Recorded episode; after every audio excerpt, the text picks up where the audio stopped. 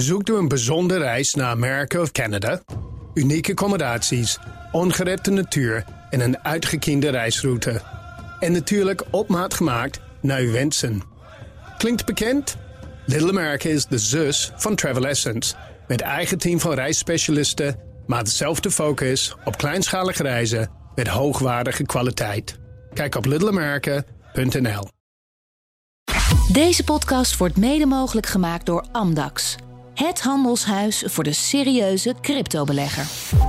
Hartelijk welkom in de Cryptocast. Met vandaag een programmeur van een cryptomixer wordt nog altijd vastgehouden door de fiat.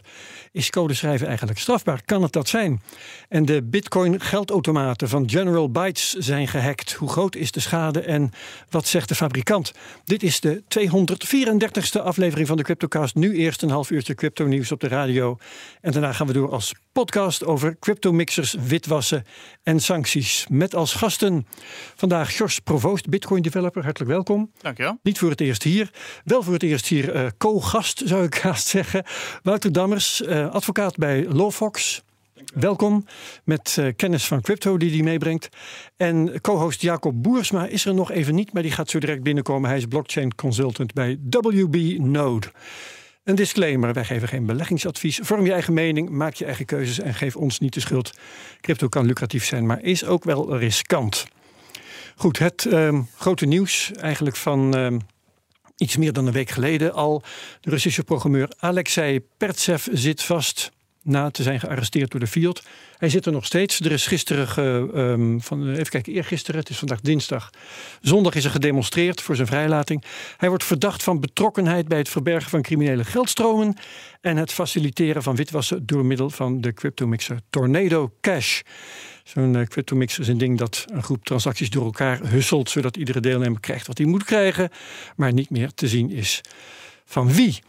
Nou, George Provoost, er was uh, zondag dus een demonstratie. Uh, er is ook een website, setalexfree.nl. Wat zijn de, de bezwaren eigenlijk van de deelnemers tegen de gang van zaken rond Alex Pertsev? Ja, wat ik begrepen heb, zijn eigenlijk drie dingen, zou je kunnen zeggen. Uh, nummer één is een aantal van de mensen die bij die demonstratie aanwezig waren, zijn vrienden en familie. Dus die willen hem gewoon natuurlijk graag in, in vrijheid zien. Of in ieder geval in, in huisarrest. Het tweede is dat de beschuldiging die de Fiat op het internet heeft geslingerd in een persbericht nogal breed is. iets met medeplichtigheid aan witwassen. Dus ja. ze willen graag dat dossier zien en zien waar hij nou exact van beschuldigd wordt. En de derde is omdat dit gaat om een decentraal en open source systeem is de vraag van ben je nou verantwoordelijk als programmeur voor wat mensen met jouw code doen? Mits dat dus Precies. echt de aanklacht is. Ja, en dat weten we nog niet. Maar uh, daar hebben we Wouter Dammers dan in elk geval voor. Uh, ja, kan het schrijven van code voldoende zijn om uh, strafbaar te zijn, ook als je niet weet wie die code eigenlijk gaat gebruiken en waarvoor? Ja, zeker wel. er zijn een aantal specifieke bepalingen in, in het wetboek van strafrecht die ehm, die, die, daar, die, die, die zulke handelingen verbieden. Mm -hmm. Bijvoorbeeld het, schrijven van software waarmee gesprekken afgetapt kunnen worden. Ehm, dat is gewoon expliciet zo verboden. Ah zo, ja. Maar ook het, als je software schrijft waarmee computers gehackt kunnen worden. Dat is gewoon expliciet verboden. Um, dus ik denk ook dat in dit geval hè, het, het, faciliteren van witwassen, hè, waarmee transacties verhuld kunnen worden als het gebeurt met code, uh, dat het prima valt onder de, ja, de delictsomschrijving die in het wetboek van strafrecht staat, staat opgenomen. Ja, dus um, wat de, de, de hoop die wel is uitgesproken van de kant van degene die bezwaar maken tegen die arrestatie, dat um, code een vorm is van vrije meningsuiting, dat gaat niet zomaar op. Dat durf ik niet gelijk zo te, te, te zeggen. Um, hè, want ja, hè, het schrijven van code dat valt volgens mij ook onder de vrijheid van meningsuiting. Of nog beter de vrijheid van informatieverspreiding. je hebt gewoon de vrijheid om te schrijven ja. wat je wil. Oké, okay. ook code, ja. Code. Dat is op zichzelf geen ja. uit. Ja. Maar uh, grondrechten, zoals vrijheid van meningsuiting, uh, die zijn niet absoluut. Dus die kunnen ook gewoon beperkt worden, mits daar natuurlijk wel een uh, goede grondslag voor is. Dat het nodig is in een democratische samenleving bijvoorbeeld. Ja. In die zin valt het contrast met de VS erg op. Want in de VS heb ik tot nog toe begrepen dat het gewoon dat het schrijven van code op deze manier gewoon valt onder de First Amendment. En uh, ja, wat je met die code doet is een ander verhaal. Maar het, het, zou daar als zeer controversieel gezien worden op het moment dat je opgepakt wordt voor het publiceren van wat van code dan ook. Jij zegt dus eigenlijk in de Verenigde Staten, maar goed, dat is niet hier. Uh, nee, maar wij volgen de VS wel vaak ja, natuurlijk, nee, maar niet, uh, niet, in alles. Da daar is code zodanig free speech dat uh, je mag schrijven en publiceren. En dan heb je dus inderdaad niks mee te maken wat iemand daar eventueel mee doet. Maar goed, je ziet in het algemeen dat het recht van vrijheid van meningsuiting in de VS veel sterker beschermd wordt dan hier. Hè. Dus ook bijvoorbeeld het demonstratierecht. En dat is niet altijd plezant. Hè. Dus bij uh, demonstraties recht voor een abortuskliniek en zo, dat, dat kan daar wat makkelijker dan hier. Dus ja, dat zal toch, eh, denk ik, vanuit de open source beweging misschien ook een strijd moeten zijn waarvan we dachten dat hij niet gevoerd hoeft te worden. Die misschien wel gevoerd moet worden. Ja, ehm, even uitleggen waar het om gaat trouwens. In Tornado Cash, dat is uh, die, uh, die crypto mixer, daar zit een, uh, een anti-witwas feature. Kun je uitleggen hoe die werkt? Ja, ik kan me wel voorstellen dat dat niet voldoende is. is iets maar het is wel interessant om, om uit te leggen hoe die werkt. Het idee is, stel jij hebt een werkgever die betaalt jou uit in, in Ethereum. Nou, dan kan die werkgever precies zien waar jij geld aan uitgeeft. Dus uh, als jij dan een loonsverhoging uh, vraagt, dan zegt hij, nou, dan had je maar wat minder pindakaas moeten kopen. En bovendien zie ik dat je geld overhoudt aan het eind van de maand. Dat wil je niet, dat is bij een bankrekening ook niet zo. Dus wat je dan doet, is stop je het in de mixer. Maar dan stuur je het naar een exchange. En dan zegt die exchange, ja, maar dit geld komt uit de mixer. Dan kunnen we niet zien waar dat vandaan komt. Kun jij bewijzen dat dit echt jouw loon is? En die tool, wat die doet, is die maakt een pdfje aan. En dat pdfje bewijst met een cryptografisch stukje bewijs erbij... dat ja, dit geld komt van die werkgever, is in die mixer gegaan en is uit die mixer gekomen. Dus het legt, jij kan dus aan mensen laten zien dat, hoe het door die mixer is gegaan... maar jij kiest aan wie je dat laat zien. En ik zie aan Wouter Dammers dat hij daar wat over wil zeggen. Dus dat, dat helpt om je onschuld te bewijzen, maar dat helpt niet om witwassen te voorkomen, lijkt me. Nee, nee dan, dat is dus inderdaad de vraag. Nee, kijk, en dat, dat is. Uh, ik denk dat uh, dit een hele relevante feature is die is ingebouwd in, uh, in, in, in, in, de software. het zou natuurlijk mooi zijn voor, voor die Petref als zij nou, hiermee de dans zou kunnen ontspringen, hè, doordat hij een zo'n maatregel heeft, heeft ingebouwd. Ja. Uh, maar ironisch genoeg denk ik juist dat het tegenovergestelde waar is. Omdat hij kennelijk rekening houdt met dat zijn software gebruikt kan worden voor witwaspraktijken. En daarom dus een feature inbouwt die daarvoor gebruikt zou kunnen worden. Zou het andersom kunnen beredeneren? Want je kan ook zeggen, hij weet dat mensen beschuldigd zullen worden van witwassen puur voor het gebruik van een mixer. Want dat gebeurt in de praktijk. Maar hij zegt niet dat hij. Maar goed, en jij kan dus je onschuld daarmee bewijzen. Maar het, ja. Nou ja, de, de, wetgever die heeft het zo bedacht natuurlijk. En de Hoge Raad heeft het allemaal zo bevestigd. Dat, um, uh, dat, dat als je daarmee bekend bent, uh, of in ieder geval behoort te zijn... Nou, dan kan het witwassen een heel stuk makkelijker bewezen worden. Hè? Dus dat je weet dat het voor illegale transacties wordt gebruikt. En nou, dat lijkt hier ook wel het geval te zijn, even los van deze feature. Hè? het is uitgebreid in de media gekomen... Cointelegraph en dergelijke, dat, dat dit ook gebruikt is voor het witwassen van eh, de gelden die door diefstal eh, eh, zijn ontvangen, hè, van Harmony bijvoorbeeld, van Nomad, die hacks. Um, de Lazarus uh, cybercrime groep uit Noord-Korea die heeft er kennelijk flink wat geld. Criminele buit is op deze manier witgewassen. Ja, ja, ja, ja. daar zijn aanwijzingen voor. Oké, okay, uh, George, hoe zit Alex, uh, Alexei Pertsev er nu bij? En voor zover ik weet zit hij ergens in een uh, al dan niet donkere cel uh, in zijn eentje te wachten tot hij uh, zijn dossier krijgt. Maar ik weet niet, ik ben er niet geweest. Want hij heeft contact met niemand en een dossier is, is nog niet vrijgegeven. Hij heeft alleen contact met zijn advocaat en zelfs niet met zijn vrouw. Juist. Nou, we gaan in de podcast verder over dit onderwerp praten. En dan vooral over de situatie in Amerika. Maar we hebben ook nog wel een paar vragen liggen over eh, de situatie in Nederland. Uh, dat is allemaal interessant genoeg. Um, wat heeft dat voor gevolgen voor de direct betrokkenen? Hoe werken die gevolgen door onder programmeurs die vrijwillig werken aan open source software? Dat zijn allemaal interessante en relevante vragen. Maar nu is het tijd om over te gaan uh, op het bespreken van de prijzen met Bert Slachter, analist bij de digitale nieuwsbrief Bitcoin Alpha. Welkom Bert. Goeiedag, hallo. We hadden toch weer een flinke val van de bitcoin de afgelopen week. Meer dan 10% in één dag op vrijdag. Was daar nou een goede reden voor? Of is het toch weer gewoon in jouw woorden ruis? Ja, inderdaad. Ehm, bitcoin koers staat nu op 21.500 dollar. En eh, Ether, Ethereum op 1600 dollar. En dat is inderdaad een flink stukje lager dan vorige week donderdag. Um, ehm, 17% voor Ether, 10% voor bitcoin. Ja. En 5% voor de Nasdaq, de Amerikaanse technologie-index. En um, dat is denk ik wel belangrijk om inderdaad eventjes uit te zoomen en te kijken wat gebeurde er nou om ons heen. Hè. Dus, de, dus allerlei um, aandelen daalden ook flink. Hè. De, de 5% voor de Nasdaq en 10% voor Bitcoin. Dat is wel vergelijkbaar in hoe dat vaak um, ten opzichte van elkaar uh, beweegt. Maar de rente die steeg ook wat. En vooral de dollar, die is ontzettend snel aan het stijgen. Of je zou eigenlijk misschien Hmm. moeten zeggen dat de euro ontzettend snel in waarde aan het dalen is. Want Ja. de euro is een heel grote component in het ehm, eh, dollar-indexmandje. Wat is de reden daarvoor dat de euro valt?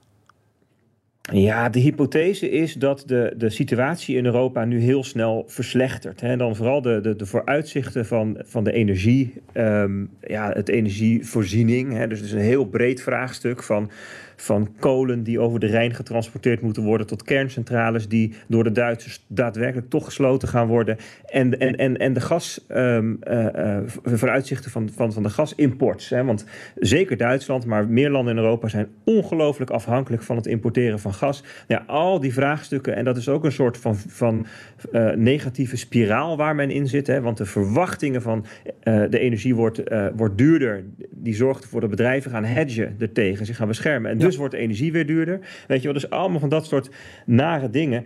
Ehm, en ja, we hebben het daar vorige week wel over gehad. Hè. De, de, de markten hadden een beetje als als hoop of als verwachting dat het misschien de Amerikaanse centrale bank wel zou lukken om de inflatie te beteugelen zonder de economie in recessie te brengen in de VS. En daar was die bearmarkt rally op gebaseerd. Ja, en dat brokkelt nu een beetje af, die hoop. Nou, en dat zorgt dan dat er in de, in de eh, eh, macro-economisch allerlei dingen gaan verschuiven. Waardoor ook die beweging bij eh, Bitcoin en Ethereum te zien was. En dat is wat mij betreft de verklaring van die scherpe daling vrijdag. Ja, ja en eh, je noemde Ether ook al apart. Die is ook extra gedaald. Ehm, ging net heel lekker. Was tot iets boven de 2000 gestegen. Ook sneller gestegen dan Bitcoin. Ehm, is, eh, moeten we nu ook vaststellen dat het optimisme over die merge is verminderd? Want daar was die stijging op gebaseerd. Ja, heel goede vraag. Want er speelt natuurlijk ongelooflijk veel rondom En Ethereum. de merge, voor hè. de Dus zekerheid, het die niet weet, eraan. het is de, de upgrade van Ether. De nieuwe versie die binnenkort actief wordt in september. Ja, waarbij men overstapt van proof of work naar proof of stake. Dat is een ander Ja, consensusmechanisme geen kiest. Er zit ontzettend veel risico aangekoppeld. En, eh, en, en onder, kijk, en dat is het heel interessante, ehm, eh, dat dan nu ook specifiek dat Tornado Cash verhaal speelt, hè, waar we straks in de podcast uitgebreid over gaan hebben. Ehm, want dat roept namelijk vragen op over hoe vatbaar is het consensusmechanisme waar we naar overstappen straks bij de merge. Hoe vatbaar is dat voor censuur?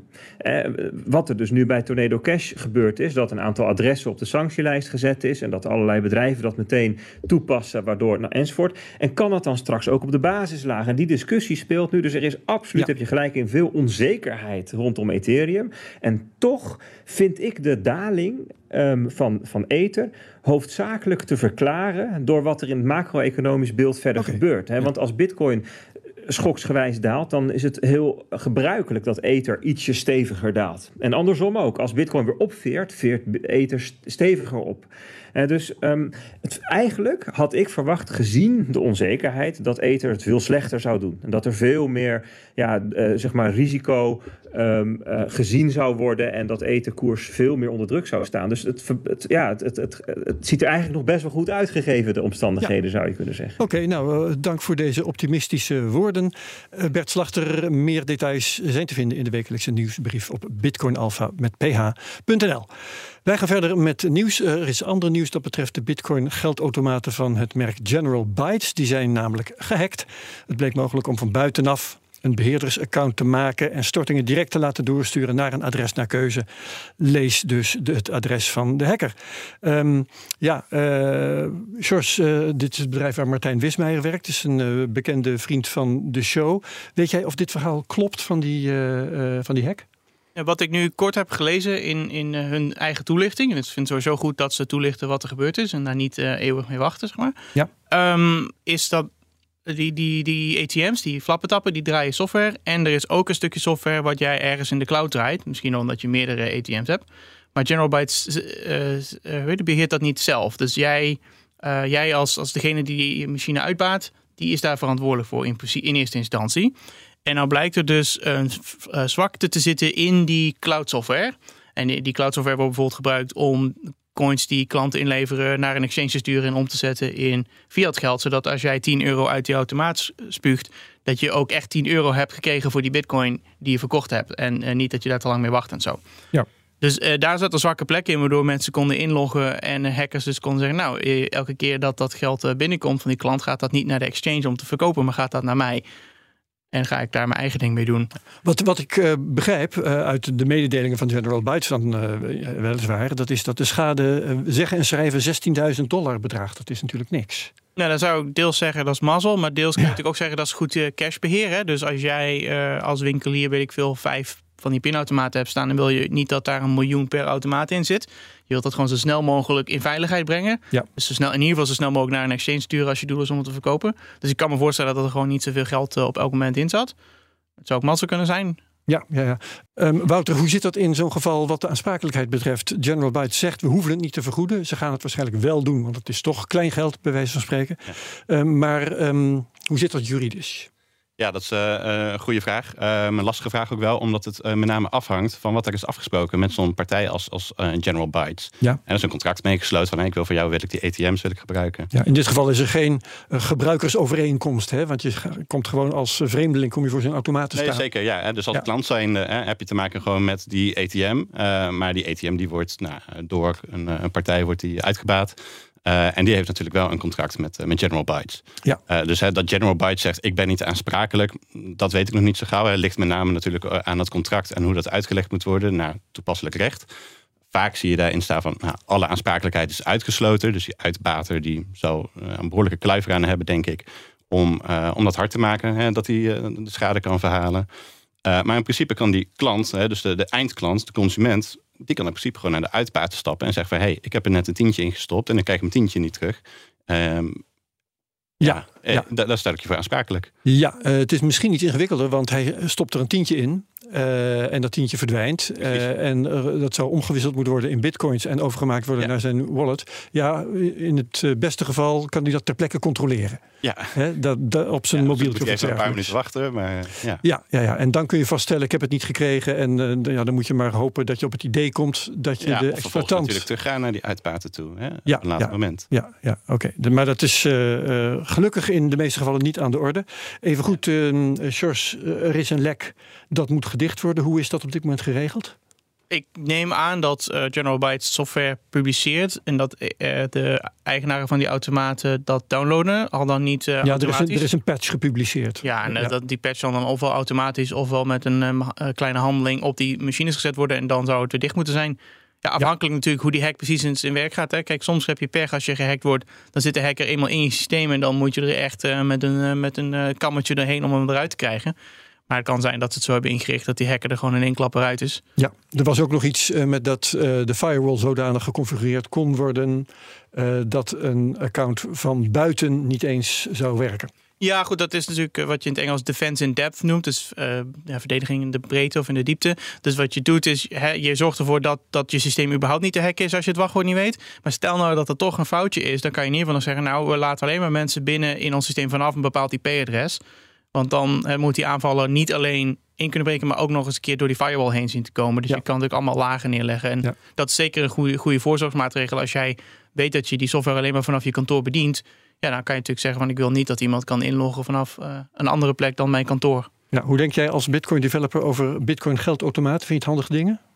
Ik moet zeggen dat ik ze niet heel veel gebruik, maar ik kan me voorstellen dat ze nuttig zijn. In die zin van je hebt twee dingen die privacy bieden: contant geld en bitcoin. Op het moment dat jij via het, systeem, via het uh, girale systeem gaat, dan ben je al die privacyvoordelen kwijt. Uh, er zijn natuurlijk ook landen waar mensen überhaupt geen bankrekening hebben, dus daar zullen ze ook iets populairder zijn.